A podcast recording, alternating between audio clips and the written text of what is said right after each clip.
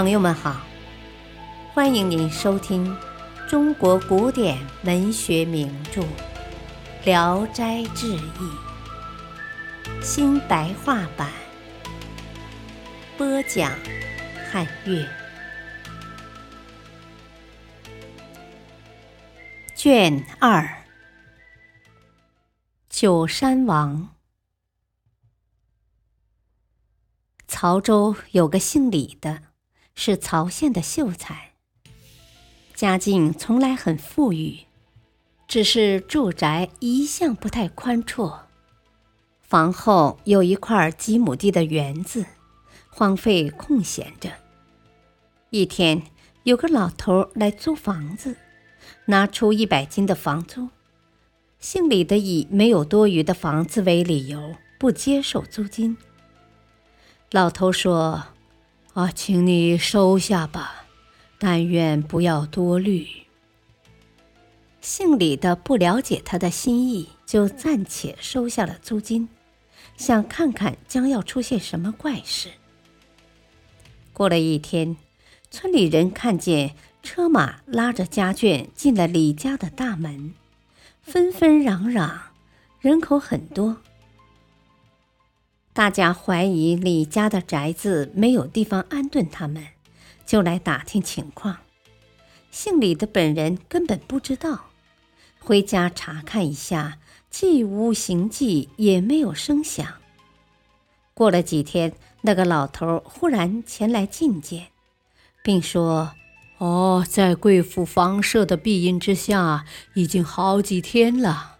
啊，事事都草草开始。”忙于建炉搭灶，没有空闲行一次客户的礼节。今天呢，让小女们做一点粗菜淡饭，希望你屈驾光临呐。姓李的答应了他的邀请，走进后园，忽然看见房舍很华丽，园子里展然一新。进了屋子，摆设的用品也散发着芳香，都很美观。温酒的鼎锅在廊檐下沸腾着，煮茶的青烟在厨房里袅袅升腾。不一会儿，就行商敬酒，进献食品，都是最精美的吃喝。时时可以看见很多年轻人在院子里来来往往。又听见儿女们低声细语，在帷幕中笑语声声。家人和奴仆似乎有几十口。姓李的心里知道，他们都是狐狸。散席回到家里，肚子里就藏着一颗赶尽杀绝的黑心。每次进城都购买硫磺，积了好几百斤，秘密进行部署。几乎布满了园子，突然点起火来，烈焰直冲云天，好像一朵黑灵芝，焦臭扑鼻，灰烬眯眼，谁也不能靠前。只听悲鸣嗷叫之声，嘈杂刺耳。等到烈焰熄灭以后，过去一看，只见满地都是烧死的狐狸，焦头烂额的，数不胜数。姓李的正在园子里查看着，老头从外面走进来，脸色很凄惨，责备他说：“哎，我们一向没有闲怨，荒原每年缴纳一百金，并不算少啊，怎么忍心杀害我的全家呢？这种最残酷的怨仇，不能不报复。”很气愤的走了。姓李的怀疑他要掷砖投瓦祸害人类，但是过了一年多也没发生任何一点怪现象。当时正是顺治初年，群盗奋起，占据山林，消聚一万多人，官兵没有办法捕捉。姓李的因为家庭人口多，天天忧虑遭到离散。恰巧村里来了一个善于观察星象的算命先生，自称南山翁。将别人的吉凶祸福清清楚楚，好像他亲眼见过似的，声名就被人们宣扬起来了。姓李的把他请到家里，求他推算命运。老头推算了一会儿，惊讶地站起来，很恭敬地说：“哦，你是真龙天子啊！”姓李的大吃一惊，认为他是胡说八道。老头脸色很严肃，说他一定是真龙天子。他半信半疑，就问老头：“哦，哪有两手空空的人能受天命当帝王呢？”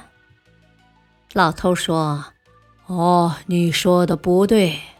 自古以来的帝王，多数起家于平头百姓啊，哪个生下来就是天子呢？”姓李的被他迷惑了，把座位移到他跟前，请他帮助打天下。老头毫不犹豫地担任诸葛亮的角色。他请求姓李的首先准备几千套盔甲和几千件弓箭。姓李的忧虑无人归附他。老头说：“啊，微臣甘愿为大王联络各个山寨，和他们结下牢固的盟约，打发有煽动能力的人去宣传大王是真龙天子。”山里的士族定会响应我们的号召啊！姓李的很高兴，就打发老头出去联络各个山寨，拿出窖藏的银子制造盔甲。老头好几天才回来，说：“哦，借大王的威福，加上臣子三寸不烂的舌头。”各个山寨没有不愿给你执鞭拉马的，都愿归顺做你的部下。十几天的时间，应命而归顺的果然有好几千人。于是就拜老头为军师，竖起大道旗，设置的彩旗好像一片树林，占据山头，立起蓝山，声势威震四面八方。县官领兵前来讨伐，老头指挥成群的强盗打败了官兵，县官胆战心惊，就向兖州府告急。兖州府的官兵长途跋涉来到这里，老头又埋伏下几路强盗，进攻官兵，官兵大败而逃，杀伤了很多将士，声势更加威震四方。党徒共有一万多人，所以就自封为九山王。老头正在忧虑战马太少，恰巧官家从首都往江南押解马匹，就派遣一股强盗在要路上夺去了。从此，九山王的威名就被大吵大嚷地鼓噪起来。姓李的加封老头为护国大将军。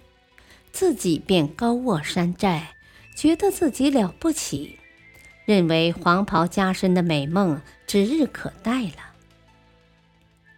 山东巡抚因为马匹被夺走，正要进剿，又接到兖州府的战报，就发来几千精兵，会同六个府的六路人马合围进剿。部队的旌旗满山遍谷。九山王吓得要死，召见老头商量迎敌的办法。老头不知哪里去了。九山王处境危急，没有退兵的办法，就登上山头，望着满山遍野的官兵说：“啊，今天我才知道朝廷的势力太大了。”官兵攻破山寨，他被捉住。妻子儿女都被杀掉，他这才醒悟，老头就是那只老狐狸，怀着灭族的仇恨向他报仇的。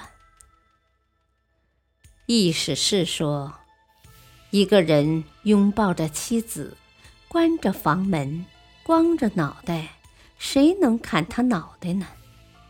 即使砍了脑袋，又有什么理由灭族呢？狐狸的阴谋也是很巧妙的，但是土壤里没有那样的种子，即使浇水也不能萌芽生长。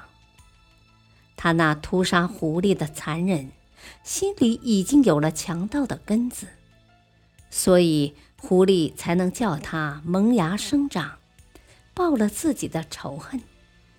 现在不妨试一试。